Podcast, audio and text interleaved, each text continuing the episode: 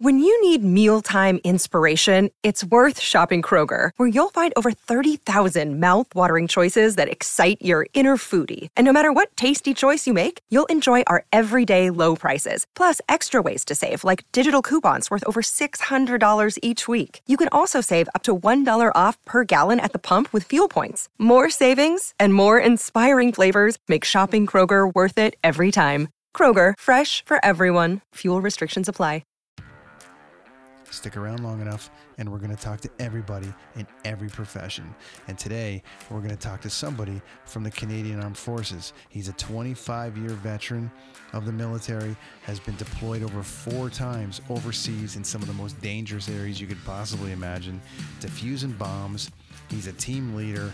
He's got an amazing story about how he got there and how he stuck it out and how he kept wanting to go back and just help the world. I mean, he's way more brave than I am. He hosts a podcast called Fire for Effect on the Cryer Media Network, and uh, he made some time today to come on and tell his story about what he does, how he did it, and what he will do next. It's Army Kris on Do Did Will. Howdy, folks. It's another week of the Do Did Will podcast here on the Cryer Media Network. Thanks for listening thus far. Hoping in, you're enjoying all these shows, having a blast doing them, getting all sorts of guests, like mentioned before, which just, it's giving me an opportunity to speak to so many different kinds of people now, not just in my wheelhouse of music, but also just people from all walks of life that have been all over the world like myself and, and, or, or not, or have something they're doing locally or whatever. But it's really been a, a great experience for me to learn these other stories and learn about these people and what they do. A couple of years ago, I joined the Dean Blundell Network and had an opportunity to launch this pod and do a lot of different cool things with it and talk to some people. But at that point, it was obviously coffee and music-based focused, and we kind of built it out from there. And through that process, I met a bunch of people on a network kind of through cyber, never really face-to-face. I'm still meeting them face-to-face. Hell, I even just met Dean only about a year and a bit ago, in person, in face. So uh, as these things are coming along and, and the, the media network has now become Cryer, and there's a ton of different personalities on it that have very cool stories, very great podcasts. And my guest this week is one of those. We've never formally met outside of on Cyberland, but he's here today. This is Army Kris from Fire From Effect. How you doing, buddy? Welcome to the show. I'm good, bro. How are you doing? You know, I am hanging out uh, in South America. You're hanging out in North America, but kind of South America. I thought yeah. it was a great time for us to to finally put something together and have a chat, because I'm fascinated with, with your world and your journey. You're in Mexico. I'm in Santiago, Chile. It's just a, one of those travel moments where it's like the it's stars are aligning. Moments, it really is. And it sounds so much better than Vancouver to Edmonton. You know what I'm saying? Yeah, no, I, I, I like I like. I w- was I prepared for, for doing this here? No, but I like that we're doing this here. Yeah, it's a, it's an opportunity to catch up, say hello. Finally, we've met a handful of times over over various podcasts and, yeah. and guest things, but uh, we've been on the network together for a long time. And uh, just as it goes, and, and as personalities float around and, and bring different ta- things to the network, we have never formally actually had a chance to hang out, so this is going to be great to uh, to kind of chill out. So, what yeah. part of Mexico? What part of Mexico are you in? So I'm down in Sayulita, Mexico, which is um, this actually ties into the story as we later on, but it it is a small hippie surfer town, about forty-five minutes an hour north of uh, Puerto Vallarta, yeah. and uh, it's one of my favorite places on earth, and it's where I'm going to retire. The waters there on Puerto Vallarta are, are a bit rougher though, yeah? Uh, so, yeah, anything on the west side of Mexico is. Yeah. But it's good surf. It's not It's not the best water compared to the Caribbean side, but as far as good surf, good fishing, this is the place to be for sure. How long have you been going down there? How many years? Um. So when I decided I don't want to live in Canada when I retire, and it's that's a other story. That's a whole other thing. Whole other thing. I was in Belize first. Spent years going to Belize to try to find that spot. Just didn't land on it. Yeah. And I'm big. I like to see the sunset in the west. Doesn't happen in Belize. We were in the Caribbean, Saint Lucia, and a bunch of other places, and just wasn't working out. And then some friends said, "You need to come to Sayulita." Um, I'm like, where the fuck is that? And so I've been coming out here for a couple years, every six months. And the first time I came down here and went, yep, this is it. It is, it is the absolute antithesis of everything I've grown up with in my life. And I need that. I need the opposite of everything I've done. And we'll, we'll obviously get to that for sure. Well, I've heard great things about it. I mean, there's a lot of uh, scare tactics out there about don't go to Mexico, don't go to Mexico. And I, and I, and, you know, I, I know from experience, I've been to Monterey in the middle of a, of a, of a turf war, and that, that yep. wasn't, that wasn't fun. So yeah, like anything else, you're going to have your moments, but um, you know, I've also heard incredible places about it, and it's like anywhere you go. I mean, we just spoke the other day, the other week, I was in Saudi Arabia. Yeah.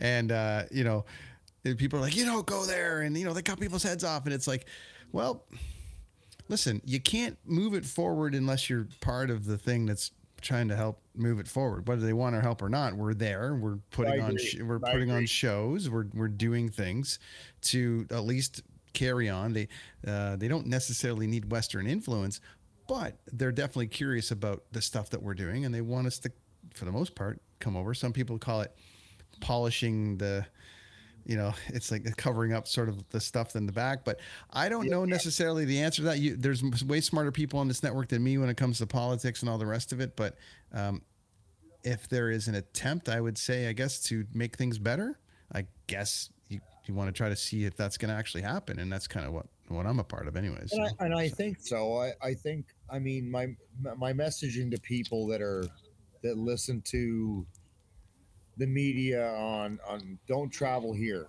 Like, well, why not? Oh, well, two guys got killed in uh, in a resort in, in, in Cancun. Yeah. Two Canadians. I'm like, okay, well, what were they doing? Oh, well, they were drug dealers. In, you know, like, yeah. well, fuck, man. Don't do shit you shouldn't do where you are. Yeah. I would I would suggest to people, I've been coming out here for a long time. I've been to more places in Mexico than this, but this is where I've been coming for a long time. And it's it's better. It's not what you think. I would suggest to people that more people probably are killed. I don't want to spin this on a negative context. No, but hey, it's ta- we're talking travel. We go to dangerous. Yeah. Pl- I go to dangerous places and bring music Toronto, to people. Toronto you know. is a dangerous place. Sure. Um, I, I did a course of the Toronto City Police before my last deployment in Afghanistan and saw the underbelly of Toronto. It's like, eh, hang on a second. Before you judge somewhere, because the media says it's bad, because they like to sensationalize, do your actual homework. And, you know, it's easy for you and me because you travel a lot. I've been around the world a lot. So we're more experienced. But, you're, you know, your average person, eh, maybe you shouldn't worry so much. And... That, they yell from the I, they yell right? from the porch. They've never left. You yeah, know what I'm saying? And so it's it's a thing. Uh, you joined me today from Mexico, but you've got a show on the network called Fire for Effect, yeah. um, which is really really cool, and you got some fancy merch there, which is rad. So let's get this thing rolling here, sir. Uh, Army Kris, oh. what do you do? So I'll tell you where I am right now. Let's talk about do. Right now, I am uh, I'm in a weird position. I am, let's call it, forced into retirement, it, if you will. I'm, sure. in, I'm in a situation where I'm on a medical pension from the military through Veterans Affairs Canada, who's been exceptionally awesome for me because of all my experiences. So it's a it's been a weird transition where, okay, you're good. You're retired earlier than you planned. Take care of yourself mentally, physically, and all that good stuff. And you can go do kind of like what you want to do, which to me is alien. It's it's so alien. Like I, I, I grew up going, I will, no, I'm good, Mike, but thank you. Um, later. He's offering me a little bit of reefer. Um I'm like, no, man, I'm lightweight. Do as you do. This is the do did will. Do no, do it. I'm, or... a, I'm so lightweight on weed, man. Like it's no, man, I'll go to bed. We have to make it through this. So um, I was, quote unquote, retired earlier than planned, right? Like I just, it's like I grew up Western Alberta kid, Alberta kid, work, work, work, work, work. Um, and t- till you fucking die. and and suddenly it's like, no, man, take a minute. You you've uh, you you've done your bit for your for your country, and now it's time for your country, you know, to take care of you. That sounds yeah. a little bit cliche, maybe. So I'm I'm really in a situation where I can do what I want to do. Cold. Okay, let me rewind a little bit. The lockdown, COVID, was the greatest thing that ever happened to me. It really was. And I know a lot of people don't think that, but I got to take a minute, yeah, stop and go, you can now go do what you want to do. And I've never been in that situation in my life. And I always, even even when I was in the military, if you rewind back to the nineties, I knew I wanted to make film. And the fastest way to do that, there's two two pieces to this. Doing podcasts. First podcast I ever saw was Joe Rogan. And I, I didn't even know what a podcast was up until four years ago. And this guy for this company I was working for at the time was a civilian. I've been out of the military for a while. These guys are sitting around their phone at lunchtime. They're giggling away. I'm like, what, what are you guys watching? Oh, it's Joe Rogan. I'm like, okay, I knew who that is. Well, what is that? Well, it's a podcast. I said, well, what is it? They said, well, he just goes on and just talks. I'm okay. Yeah. So I watched a few episodes of Rogan, right? Yeah. And, and I'm sitting on my on my back deck going, fuck, I can do that. Hmm. Just get some guys together and, and like do it. And I knew I wanted to do video because I had this passion, thanks to a guy named Robert Rodriguez, who's a filmmaker from the early mid nineties. Yeah. We know. I want to make film. So I always said, I'm going to do a video based pod. I'll flip the audio, but whatever. And that, that was that was like my springboard to start doing videography. And I'm very new at it. I'm trying to get better. But that's when you say, what am I doing now? Yes, I do my pod every week. Um, it, it, it's on the same medium we're using now. But what I really like to do is roll like film, documentary style film. Yeah. That's what I'm chasing today. Now that's... Uh... It's an interesting time for that because, you know, we can do it on our phones. We don't need yeah. tons of tons of gear. These YouTube channels are massive. I mean, we're all trying to build it. I mean, I I think I've, I put probably fifteen or twenty episodes in the can of me just filming coffee shops. Yep. And it, you know, it worked. People are like, oh, that coffee. And I, I was actually tagged today sure. uh, by, by somebody that visited one. Um, I met, you know, a, a colleague of mine that was just in the town that I was in that was like, well, I saw that you were here. I got to go, go check it out. So it does, depending on what kind of effect, uh, that you want to have on things. So it does, it's, it, I don't want, it's not easier from the standpoint of like getting it maybe produced and, and seen around the world at, at, at film festivals and stuff, but everyone's able to put together their version of something that they want people to see. So it's very cool, and um, and and I, and I'm I'm assuming that you have are researching the, you know, you're getting want to get into the big cameras, or what is it that, that you're sort of like the approach that you're taking to starting this journey here? Well, I'll I'll tell you what. So again, COVID gave me the opportunity because we were all locked down, hiding in our houses, and again, yeah. I was very happy because I'm. It gave me an opportunity where I didn't have any interference. It's like you can literally focus on something you want to do now, and no one can come over and fuck with that. Yeah, you don't have to worry about work, even though work called me back, but that's another story. All right. Um, I can actually, and I just bought a smart T V. So right before the lockdown, right, right before the lockdown, people were making fun of this T V. I was eleven years old. It was like this thick, and I went for my birthday because my birthday's in two weeks. And I bought a new T V. It was a smart T V. And then we got locked down. I had YouTube on it. And, and once you go down YouTube rabbit holes, like you're just That's like, it. wow, man. And I'm, like, I'm looking at this, looking at that. I want to do this, want to do that. And I had all my gear already. So I was literally running around my backyard because we couldn't go anywhere. Yeah. And I'm filming my dogs or whatever. And I'm learning lighting, camera composition, you know, and all the all these all the settings, how to how to actually film stuff. And you'd be like, no, nah, that's shit, that's shit, that's shit, throw it out.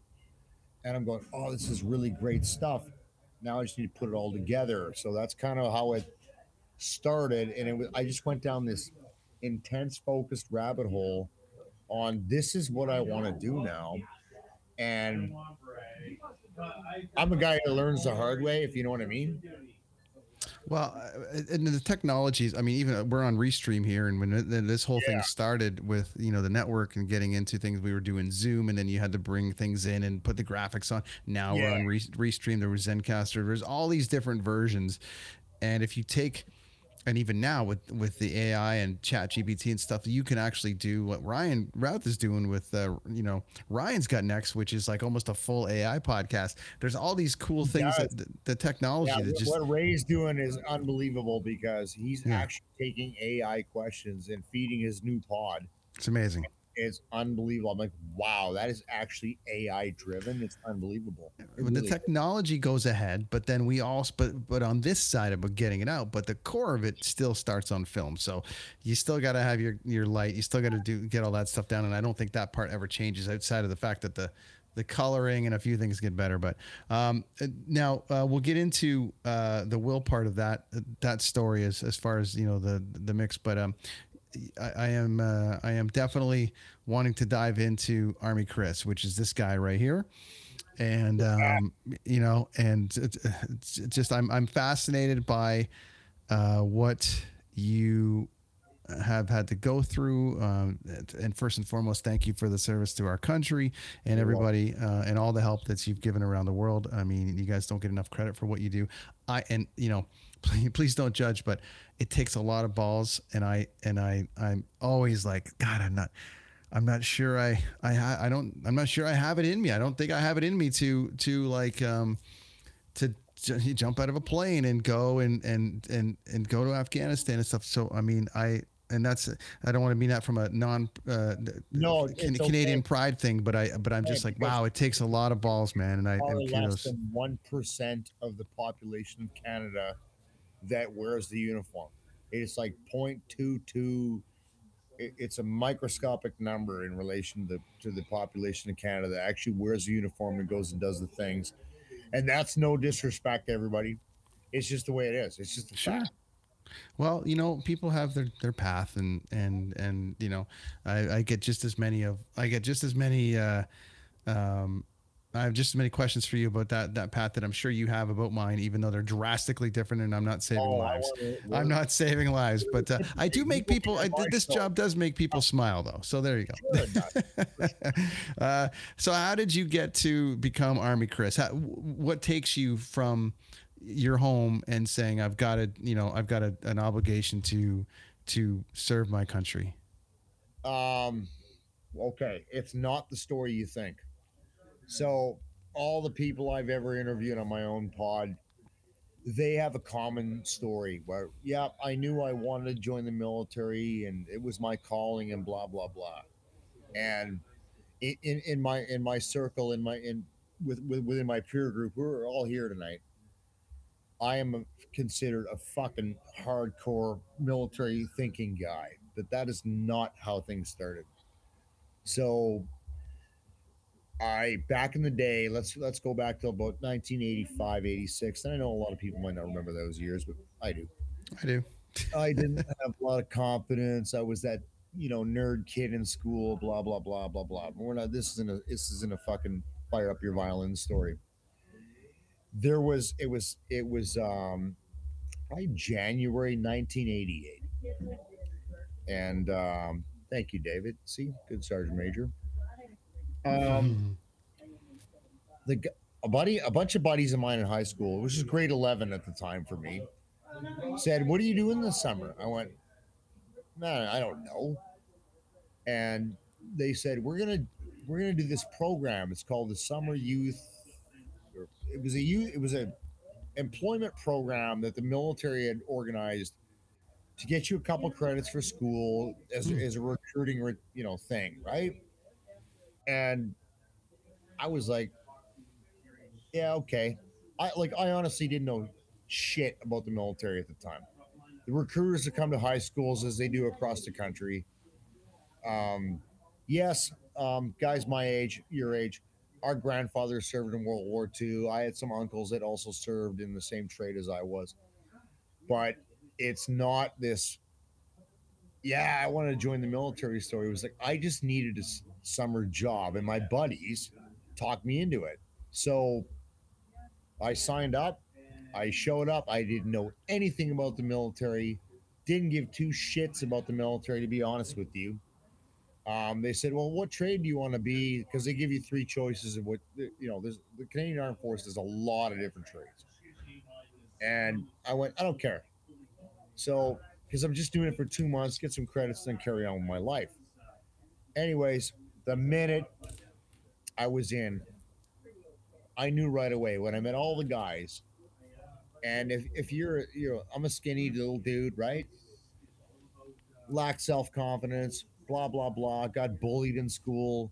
Suddenly I'm, uh, I'm with a bunch of guys and it didn't matter whether you were, you know, the quarterback that, that banged the prom queen or any of that, you were equally worthless.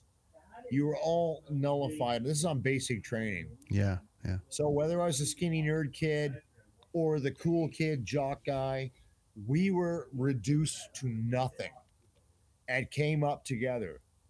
And I'm like, I'm still best friends with the jock guy that I did on basic training from nineteen eighty-eight. Maybe he went and did this, went and did that. And once that happened, I I I, I literally, uh, I quit high school. I dropped hmm. out. I went back and finished it later and everything. But I'm like, no, this is where I want to be. Yeah. I... I fit in with these people and this is what I want to do. So that's how that started. And I became immediately, I'm equal to these guys, whether they're rock stars or, or, you know, whatever. I knew right away, this is where I want to go. And the direction that journey took, man, that's a, well, we can get into it. Like, well, I, and we will get into it. I, uh, two things I wanted to ask about, um, uh, you said, number one, what does the Army pay a, a kid that hasn't graduated high school yet that convinces him enough oh, to do it? Back then. No. Is it like minimum wage for the average person? Is it like better yeah, than minimum wage? Minimum wage in nineteen eighty-eight and take about ten bucks off of it. Right. Okay. We would get enough beer money to go out and get racked and then, like, you know. But your food is covered. Your, your, your barracks, like all your, yes. your accommodations yeah. are covered. So your cost of living is, is there. Um, do we know what that number is to, to cover the cost of a soldier for a year like without, today? without, without deployment, like just working on the base and, uh, and getting your, you know, getting your trade and things like that? Do we know what that number is roughly? Um, back then or today? I mean, then now, I mean, they're probably, it's the same with, with that lovely word inflation, but I might have been making, uh, sixty dollars a day back then. Okay. And then you said that they give you three options for trades. Is that it? Yeah. That's all you get? It's three options. What if you can't build things like me? I build concerts. I don't build homes. So what options do they give you? Like, what if they're like, you can be a mechanic. I'm like, I don't know shit about mechanics. They go, too bad. Oh, they'll train you. Right? They'll train so you. You pick, you pick the three things, but you do aptitude tests too as well, right? So you do a bunch of aptitude tests. And I think the recruiter guy goes, okay, this guy's not so smart. Here's his trade options, or this guy is smart. He's educated. Yeah. Here's your trade options. So it, it's, it's a, like there's hun- I can't tell you how many, but when you, if you join the Canadian Armed Forces now, depending on your level of education, there are hundreds of options. Sure. Then I there mean, wasn't, but that, but, but then there was, you know, they gave you your three that you went through. Cause I definitely they, would. They ask you to pick three based yeah. on your aptitude. You go, yeah, well, I yeah. want to be, um, an infantryman, a cook, or a clerk. Gotcha. You know. Or I want to be an L C I S tech and work on communications equipment and, and work in telecom and blah, blah, blah, blah, blah. So you've got, there's some options there based on your strengths. Oh, huge options. So there you go. If, um, if, if you're a grade eight dropout, you're not going to be a fighter pilot. It's, it's things like that, right? So so you go in, you get hooked, you go back, you get your high school. That's, that's hooked, a whole other, yeah. other thing. But you said you got deployed four times. So there's been a very interesting um, few years. I don't know how old you are, Chris, but obviously we've come through. fifty-two uh, in ten days. All right. Well, I'm forty-seven, so I'm not too far behind you. Uh, so we've been through we've been through a few things, but I would say since two thousand one is when things really heated up. So when did your, I mean, not discounting any of the stuff that happened in the eighties uh, as far as peacekeeping stuff that Canadians were known for, but my question is, You said you were deployed four times. So can we can we break down that journey from I'm in? Absolutely. I'm, I'm in and, and here we go. So my first deployment was in nineteen ninety-two. Um, and that was in Cyprus. And that was a classic U N peacekeeping mission. It was a, a fucking holiday. I'm not going to lie. It was a joke. Right. But that's nineteen ninety-two, right? Blue Beret. There was already an agreement between the Tur- Cypriot Turks, Cypriot Greeks. Classic peacekeeping mission. We were we've been there for ever and ever. It was not anything special. Now, at that time, in the in the mid nineties, things were kicking off in the Balkans, right? The former Yugoslavia, very bad time. So everybody wanted to go there, but I was in I was in uh, Cyprus, and that was my first tour. And I came back, and I'm like, I really, really, really want to. Once you get a taste of a deployment, and this was a joke compared to where you know what I ended up doing. Like, there's a massive curve. You guys can see this. It goes like this. Yeah. From my first deployment, which is traditional peacekeeping, no, not nothing even close to combat. It was a, it was a tour, like literally a, a holiday. Yeah. Where I ended up, and uh, I'm like, yeah, you know, if if you're a military guy that really, and you're that that's your lifestyle. All you care about is when can I get the next deployment? When can I get the next deployment? Funny thing, just because of how my career went, I didn't get on the next deployment till two thousand three. So literally ten years went by. Jeez. So I was trying to get on, um, go to Bosnia, Croatia. And in nineteen ninety-five, I just came back. I ran pre-deployment training for ninety for the guys that went over in ninety-four. And in nineteen ninety-five, a thing called Op Storm happened. C I A-led operation, which wiped out the area of operations that we were supposed to go to. So it was like six months of pre-deployment training in the toilet. Like, you're not going, there's nowhere to go. It's been overrun by the Croatians on this Serbian area. So I'm like, oh, fuck. All right. So my next deployment was until two thousand three. Now, by two thousand three, this is post nine eleven. If you're a guy like me, all you want to do is go to Afghanistan. Mm-hmm. You've been, Wait. It's like, so uh, to, to put it in perspective for Canadian viewers, imagine you, you go to hockey practice for years and years and years, but you don't go play the game. Yeah. Now I got to go play the game. So I'm in Afgh- I'm in, sorry, I'm in Bosnia in oh three, you know, on the back end of, of uh, Canada's commitment to that theater of operations going. And I'm watching planes fly over Europe going to Afghanistan. I'm like, fuck, man, I got to get to Afghanistan. I got to get to Afghanistan. And that's all anybody who gave a shit cared about. So I get back from, from uh, Bosnia. Um, that's two thousand three.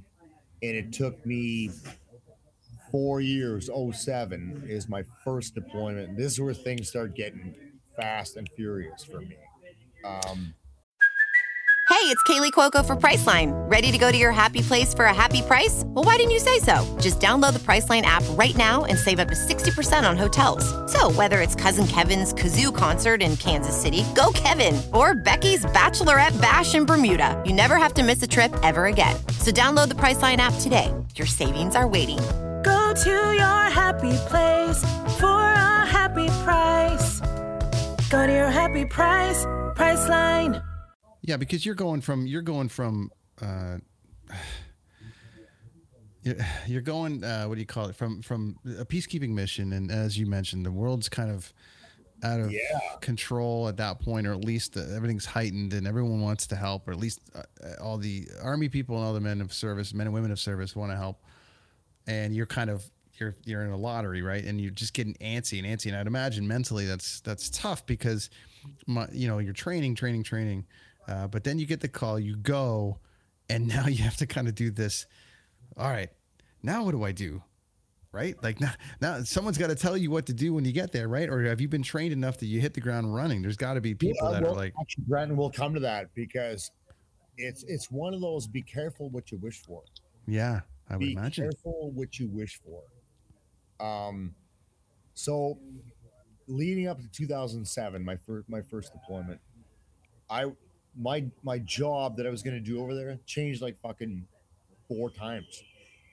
So I did all my pre-deployment. I'm ready to go out, and then went. I was supposed to go as a uh, an artillery forward observer. So he's the guy that looks in and calls artillery rounds onto targets. Got scrubbed. Now another guy, a buddy of mine, um, he was going to go do that job. So I said, okay, what am I doing now? You're going to go to the embedded training teams where you're training the ne- the uh, the Afghan National Army. All right, cool. I'll do. I'll go do that. Wow. And then that got scrapped. I said, well, what am I going to go do? Am I even going? Is this happening? They said, yes. You're going into Counter I E D. This is where my life changed. Counter Improvised Explosive Devices. I went, what? That, that, that's my second tour, but we'll come to that. And I went, what are you talking about? That's an engineer, Navy, E O D thing, blah, blah, blah. They went, yeah, well, you're going to go be this... um. behind a desk guy thing, and I, I was like fucking demoralized, man. I'm like, oh my god, I'm gonna I'm going over there. Well, the boys are out getting it on, and fine. Good good thing. Every deployment I've been on, I changed whatever my job was to something else. So I got there, I started off in this desk job, but I learned a lot. I really learned a lot about what it was I was doing, and a good friend of mine who was also over there, he was a civilian contractor. He goes, hey, what are you doing here? Come on, come with me. And then everything changed after that. Um, came back off that deployment, May two thousand eight. I spent a month on, on, on, on leave, holidays. I'm just coming back to work, and there was a, uh, a conference to prepare the next guys going over. So I went there, and they're going around the table, and I introduced myself, and my my my next my future boss goes, my name is then Major Kris Cotton. I'm going to be the officer commanding Counter I E D Squadron on Task Force three oh nine. So the thing's done. I walked up to him. I said, hey, listen, I just came back. I got a bunch of material. I was in the theater training team, all this great stuff, right? And he goes, do you want to go back? And I'm like, fuck no, I don't want to go back. I just got, literally just got back. This is on a Friday. So I go home, and my, my wife at the time, my ex-wife now, she's a gem. We get along good. I know that's not what happens to everybody. She goes, she was ex- she's in the military to this day. She was intelligence. She goes, they just asked me to go on uh, Task Force three oh nine, which was the next deployment. I went, what? Okay, well, we might as well both go. Right. This is on Friday. Monday, I go back, call them up, and go, yeah, I'm in.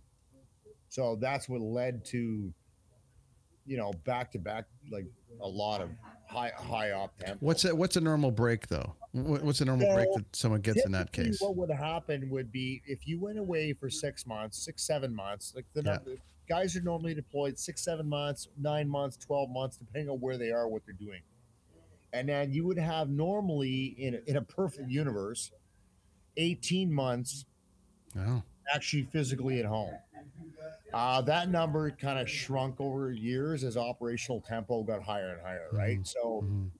and the only reason I went back into the, to the, uh, we call it high readiness, the deployment, the pre-deployment cycle, like getting ready to go, is because for what we did, which was pretty specialized shit, um, we had to s- start our training six months in advance of everybody else's training because we had to train them. You know what I mean? It's, so it, uh, it, that's a lot, man. I, eighteen months to me. Buddy, uh, a lot. Well, eighteen, well, six months away. I mean, I, I do three months. Uh, again, not comparing. I'm just talking about being away. No, no, you're on um, the move. You uh, but you're on the move. You're on the move. You're on the move. Um, and uh, the, the the being home for eighteen months part is interesting because I, I wanted to, to ask you about, you know, your thoughts of some of these movies, especially the ones well, we that weren't home for eighteen months. Yeah. Well, you, I'm saying the general deployment for somebody or th- that would stay home for eighteen months. I would think You're coming, right. it would, would, it would, you know, fuck with your brain because number one, you're you, you're in it. It's like it's no different than a, well, you know, your adrenaline's up, your adrenaline's down, your adrenaline's up, your adrenaline's down, and you know, um, you watch American Sniper or any of these movies when when all these soldiers have to go home, and it's like it's just a, oh, it's oh, tough, oh. right? It's tough. So. So, um, so it got, it gets reduced from eighteen months. Then you got to go right back into it. Obviously, you just you just were home for a little bit, um, but you're probably still like, all right, let's let's go, let's do this then. Well, so for me, it was like that because like, I, I never had kids. Yeah. And my and my ex-wife was military, so it was like natural, right? So to me, like the the, the shorter the time, the space time between from when I get back to when I go again, the better. Yeah, because it's still in your head. Okay, good, boom, let, let's go, right? I I felt bad because all the guys under me, and i'm gonna i'm gonna i'm gonna jump to uh the complications of that if you'll give me the time, um where they have kids and they have a wife, and fuck man, the the burden with that. I feel bad for those guys that don't have enough time between one deployment to the next deployment. It's it's just not right. Right. Whereas I was like, okay, yeah, shit, fuck, let's go. Um, and that is not sustainable. It's not healthy. It's not healthy. It's not sustainable, and it, it'll it'll it'll grind you down. I mean, I was when, when I went over on my second deployment. This is the pinnacle of my entire total career. I was never more ready, never more focused, never more comfortable. I'm going back in. And now I'm going down to do what I actually wanted to do, you know, from the first one. When I was on the first one, different job, but it was within Counter I E D, explosive ordnance disposal. Like I knew this is what I want to do, one hundred percent. I, I, I'm working with the best guys. Um, we had clearance divers from, from the Navy, E O D dudes from the Army, like the best of the best of the best. And I get to run a five-man team. And I had the experience. I'm right out of theater. I have never been more ready to go. But here's the problem. The other four guys in that picture. Yeah. Um, well, except one. They were like, I met their wives and they're crying. And, and the guys that you don't see in this picture, we were part of a quick reaction force. So there's like thirty-five guys. And a few of them that were very, very close friends of mine. You're getting on a plane and... You know, I was one guy's best man, and she, they're crying, like, make sure he gets home alive. Yeah, that's a tall order. Yeah. Oh, man. I'll take care of him. I'll take and care of him. And is that guy, gig like the Hurt Locker? Is that gig like the Hurt Locker? Is that, is that well, kind of? Funny you bring that up. Funny you bring that up. Yeah. Yes, it is. But so we were getting, before we left, the Hurt Locker came out. So this yeah. is early oh nine. Yeah.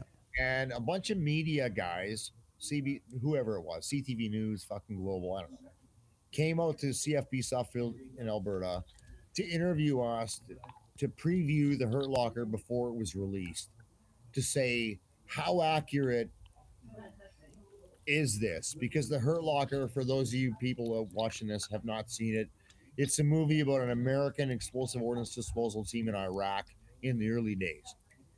They run a three-man team. They're running around doing all this crazy shit, and but they're taking out bombs. So they asked us to watch it, you know, to comment on it. And we said, well, the equipment's pretty accurate. Mm-hmm. And that's kind of where it ends.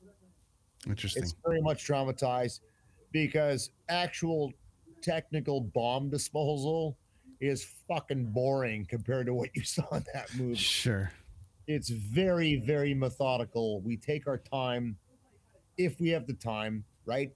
And I'm not an E O D guy. I ran an E O D team. I had a different job, long story, different story. So full respect to uh, the E O D guys that, that worked for me. There was two of them, rock stars. Um, you know, when the actual bomb technician has a very methodically planned job that is very technical, to figure out what this device is, how it works, and how he's going to do what's called a render safe procedure, right? It takes a lot of time. And then we got better and better at it and faster and faster at it. I mean, the first bomb we did in two thousand nine, I think it took us four hours. And then by the end of that shit in two thousand ten, we were racking that off in forty minutes. Um, can I can I ask about um, that process before we? I got yeah, a couple more, absolutely. couple couple more for you. But um, the astronaut, the stat or something on an astronaut is that they have to train. I don't know whatever it is, whatever thirty days for th- for for thirty days for like a thirty minute or a three minute uh, problem. Or they got it, or whatever it is. There's just a stat that's like training a certain amount of days in comparison to something that would happen. And I would imagine somebody like that's putting bombs, oh, like you know, clearing them. You know, what is that? Is that like six months training to get one scenario? So then you have different levels of bomb bomb gut. Like this guy's got twenty-five years of this because he's been doing it around the world. Yeah. That qualifies him for this level of bomb. Or is it, you know, or does everyone get the same training and you're kind of thrown into uh, it? I can't get too deep into it because it's sure. still, it, it's, sure. it's still pretty, I, I, I can't get into what we call T T Ps, technics, te, uh, tactics. Underst- understood. I just thought I was trying to get, you were talking about it like it was an astronaut. And to me, I compared it like no, an astronaut, like so where it was like they have a shit ton of training. The E O D operator understands. They can look at it, and there's a lot of history that goes into it, right? Like it's yeah. not like fucking, especially over there, where the, the bombs are very different. When you when we see it, is you got you got to respect the enemy at the time. They're using minimal resources to make very very simple I E Ds that are very effective in doing what they do. But once you get ahead of that, and you you can. Get on that bomb, ninety percent of the time that device, the way it's made up and how it how it functions, we have a pretty good idea how we're going to uh deal gotcha. with it. And depending on where you were, like if it was in the city, because I operated out of Kandahar City, right? So you didn't have the luxury to just put a block of C four on and blow it up, which is ideally what you, what you would do. Like fuck it. If it's out in the if it's out in the if it's out in the middle of nowhere, if that's what you're going to do, in the city we didn't have that opportunity. So we act, we had to the operator had to actually render it safe, hand dismantle the thing, um, and that's the way it was. Now, if you were outside the city, where well, there's lots of room, lots of real estate, fuck it. Rather than risk the life of the of the the bomb guy, the guy in the suit, we're like now. Put a block on it, bam, hit it, blow it up, done. So it depended on when and where. That being said, the actual devices themselves were pretty basic in their construct. They were usually, you know, activated by radio control, right? Yeah, I mean, yeah. Push a button, boom, line of sight, whack.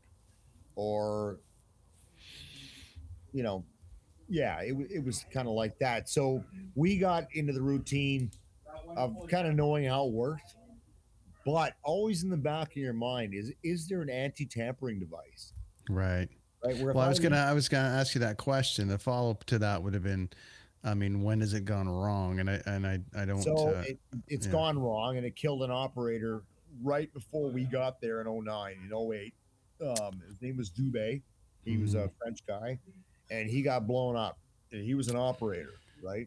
And then another in, friend of was mine he in the gear? Was he in the gear? Is he in the gear? He was in the gear. Yep. And how much and protection is in that gear? I, I'm going to probably hammer a couple of these quick to you because I want to. Uh, uh, but he's in the he's in like the full bomb suit, but there's just enough in there that it doesn't matter. Is that the idea? Yeah. So the the bomb suit has, it, it, to put it into simple terms, it can it can handle so much blast.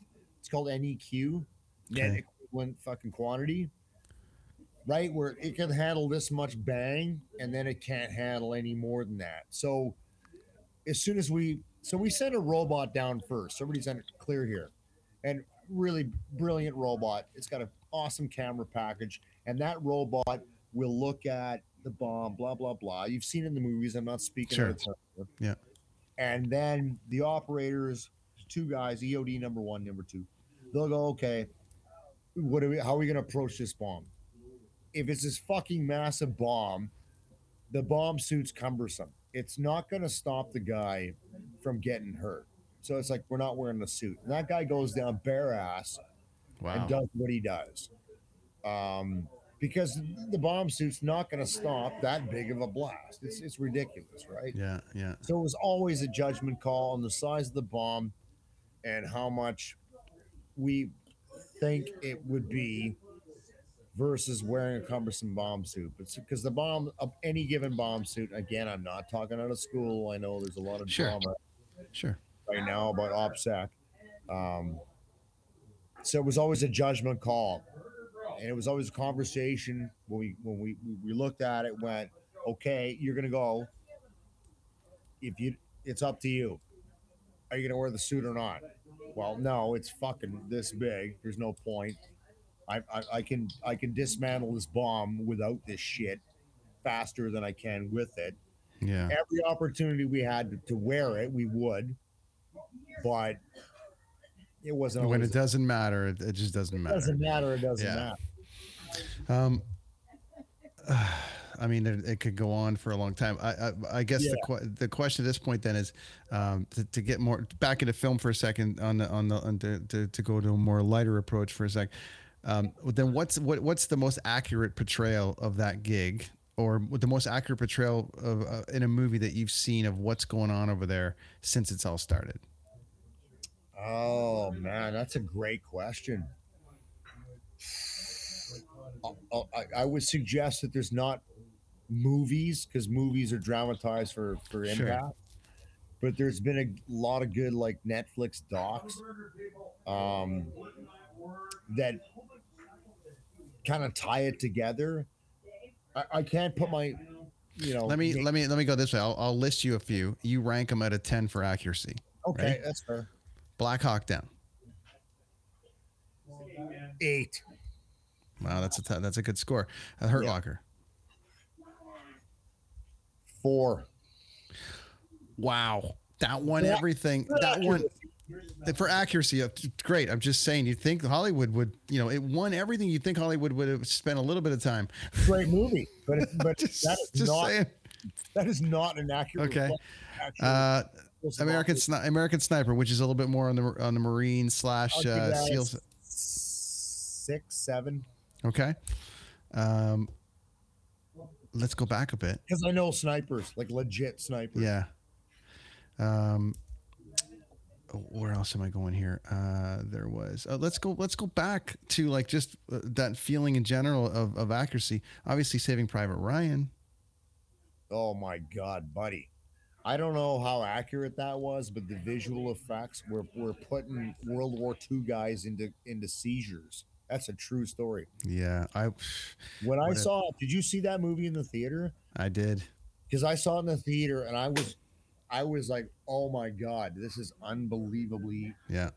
insane. Yeah. There's, you know, it's very interesting because I, I there was the um, what's the other one with uh, Mark Wahlberg? Oh, just slipped me. My brain. Oh, just... he did. Um, it was a an S A S movie called. Yeah, and they were in the in the mountains. SEAL movie. Ah, it's killing me. It, it, it's it, all, uh, it, Mar- a guy named Mar- Marcus Luttrell. Yeah, Marcus Luttrell, and that movie, uh, that movie to me, like in the mountains, was one of the scariest of all. To tell you the truth, it just I, you know, and I was. I'll like, give wow. that thing a nine because. When I was watching it, how fucked up it was on the front end. They had yeah. no communications. Everything was going wrong. Um, Lone Survivor. Lone Survivor. Lone, thank you, Lone Survivor. Right. If you yeah. watch, listen to Marcus Luttrell's pod or the ones that he's yeah. on, it's it's a pretty good reflection because he was an advisor on that movie, right? And... Buddy, like, listen, yeah. and he's he's in that he's in that helicopter... He plays. He plays a, like a, a guy in that helicopter that gets shot down. What would have that been like from a P T S D standpoint of playing a guy who he know, like that would have been man, oh man, and even all the guys. I what a movie! Wow. The accuracy of a movie to me as a military guy, yeah, can be answered in the first five minutes. Is if Interesting. if they are miles and miles away with a little bullshit earpiece and have perfect communications back to whoever. I'm like, fucking bullshit. That's why I loved uh, Lone Survivor because their yeah. comms were shit.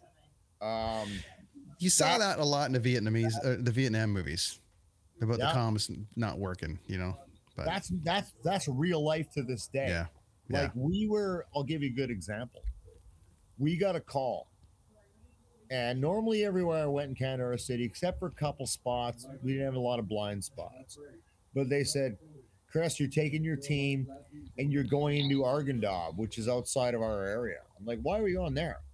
They, Americans have an E O D team there. And like, yeah, they got blown up. Oh, shit. So Jeez. Um, we had to go through, because we were, I was where I was was on on the uh, east side of Kandahar City, which is kind of like a narrow shaped city, and then we go all the way to the other side, and then Arghandab, which is another province, is like north north uh, east no northwest, but it's behind this fucking giant mountain. So the minute we rolled behind that mountain, we had no communications, and the only way I can maintain communications is I said I leave one vehicle. A, like a gun truck, as we'll call it, for lack of a better term, at yeah. the last place we had communications to kind of relay, you know what I mean? I call you, you tell them. And I'm like, fuck, man, this is bad. So the, so we rolled in with no comms back to uh, the, the mothership, for lack of a better term. Sure. But thank God, you know, we had American gunships covering us, and these American guys were fucked up, man. Their car was blown. blown to shit, and it's like ugh. So that's how I uh long story short would assess the accuracy of a war movie. If yeah. they have good communication the whole time, like bullshit, man, because to this day in twenty twenty-three, yeah boys, I promise you, man, that are over there right now, wherever they are, Iraq, fucking um Ukraine, wherever, uh Latvia, they do not have good communications. Mm-hmm. Right. You've all, everybody's been walking around with their cell phone. You go over here and suddenly it does not work. That I don't give a shit what military you're in. Communications is never as good as they are in those shit war movies. Couple minutes, my man. Uh, we definitely have to do a part two to this because there's lots more to get into. Um, uh, definitely uh, more to get into on this side of it, because uh, uh, part of this series is talking to people that I normally don't speak to. So I am fascinated by them, uh, by all these stories, and uh, it makes the listener want more. So the next time I bring it back, I want to get into Ukraine. I want to get into, um, uh, you know, furthering along your career, uh, but. Uh, it, it, you know, would you go back if you had a chance to, all that kind of stuff. But for now, uh, it's time to get into Will and what you will do next, which, you know, you can answer appropriately. Maybe you, uh, yep. maybe you do want to go back, you know, and do it. But uh, what will Army Kris do next? I'll tell you what, man. When I when I left the military, um, and we're going back a few years because I did some civilian stuff in, in, in the interim, project management stuff for construction companies. But I left at a time where everybody was like, are you seriously getting out now? You're at the height of your career. I'm like, yes, I am leaving now. Um, I just, I was exhausted. I wasn't happy with the military, the de- decisions that were being made in Afghanistan, the direction things were going. That's for another, another night. And I got out and I went, okay, I'm past uh, midway through life. I want to go do something for me now. Me and the Queen are even. Done. Now I'm gonna go do this. Okay, what's that gonna be? I said, you know what? I want to do.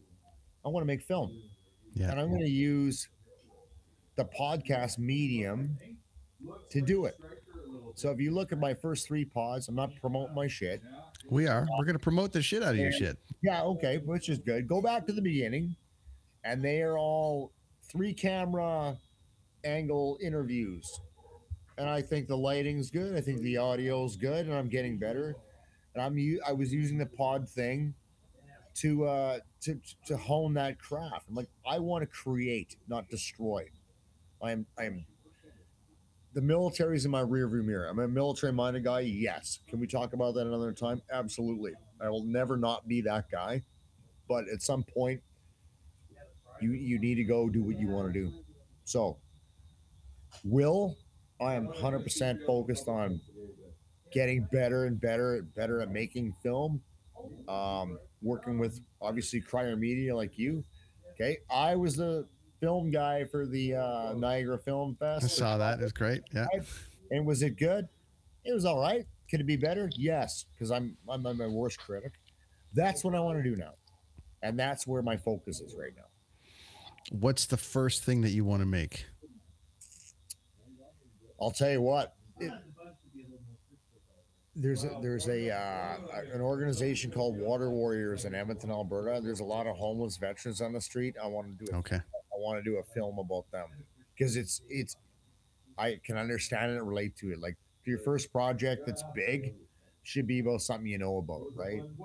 I'm trying to do these little micro content things like my a cooking show here and there. But what I want to do right now, first thing, is, is a uh, a documentary on on uh, homeless veterans. This is well, close to attack for me. You know what I mean? You're going to get a lot of support on that, and um, yeah. we've got a lot of people in the network that are going to be able to help you with that.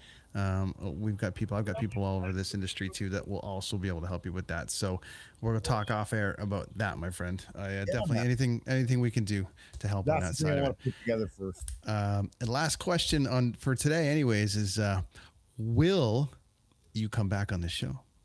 Absolutely. We're not even. We're just getting going. I know, but you're in Mexico. There's going to be people handing you tequila and reefer, and it's getting dark, and you got things, and you got people there, and uh, I could go on for probably hours, and hopefully, hopefully the hopefully the audience uh, learned a, a few things today, but will also join me on part two of this, will which will hopefully be very very shortly as we get through it and as people uh, dive into the pod. So I appreciate the time, Kris. Um, where can people find you online? You can find me on uh, Twitter, the at the Army Kris, and Instagram, and on YouTube. All the places. Fire for Effect. Fire for Effect. Type that in, you'll find me, and I'm on Cryer Media. Where does Fire from Effect? Is that a saying? Where's that from? Actually, it is. It's an artillery term. So my last words: Fire for Effect is an artillery term, which means to bring a bunch of friggin' chaos onto a target. And that was always my, uh, I'm like, I'm going to bring the noise on any given topic. I'm not going to butter it up. I'm not going to dance around it. I'm going to, I'm going to talk about it. So that's where that comes from. Fire for Effect on the Cryer Media Network. Uh, you can find Kris on all the places that he mentioned. Uh, we got a, we have to do a part two, part three, part four. I think Kris is definitely going to be a part of Do Did Will for for many episodes to come because it's an important story. It's a fascinating story. There's veterans that need that need uh, care. There's people that need to pay attention to these stories from people like Kris that are fighting for our country. Uh, I appreciate the effort. I appreciate all that you do for our country and uh, all the things that you've done and, and served for us. And uh, is not lost on me, my friend, and and uh, and all the best. Appreciate to you, it, Brad. Sure. Really appreciate it, man. Awesome, buddy. Uh, that's the Do Did Will podcast uh, for another week, and it's going to be tough to top this one, I'll tell you. And uh, Kris has been, uh, been a hell of a guest. Uh, I can't wait to have him back. Uh, and we're going to do a part two very, very soon. Uh, I may not be in South America and he may not be in Mexico, but we're definitely going to get into the, the second part of it. And hopefully you guys want to hear more about what's going on there. This is Do Did Will, the Story of People podcast. Thanks everybody for tuning in another week. You can catch me at do did will dot com, Twitter, YouTube, all the places, Instagram. Tell your friends, have a listen, and uh, we'll see you next week. Thanks everybody. Hi, I'm Emily Roger, and I host a leadership show called The Boiling Point with my co-host, Dave Vale. Together, we sit down with trailblazing entrepreneurs, thought leaders, and movement makers who are driving meaningful change in our world. The show is all about exploring the lives and perspectives of leaders who are making a difference. Join us for insightful conversations that challenge the status quo, spark new ideas, and inspire you to take action. Find us on Apple, Spotify, YouTube, or at boiling point podcast dot com. The Podcast Super Friends is a monthly meeting of five podcast producers. Hi, I'm Catherine O'Brien from Branch Out Programs in Baton Rouge, Louisiana. I'm John Gay from Jag in Detroit Podcasts. I'm Matt Kundle from the Sound Off Podcast Network. I'm David Yaz from Pod six one seven, the Boston Podcast Network. And I'm Johnny Peterson from Straight Up Podcasts. Together, they form the Podcast Super Friends, an alliance of podcast masterminds sharing best practices, insights, and discussions to help make you a better podcaster. Follow or subscribe to the show on Apple Podcasts, Spotify, Google Podcasts, or at sound off dot network.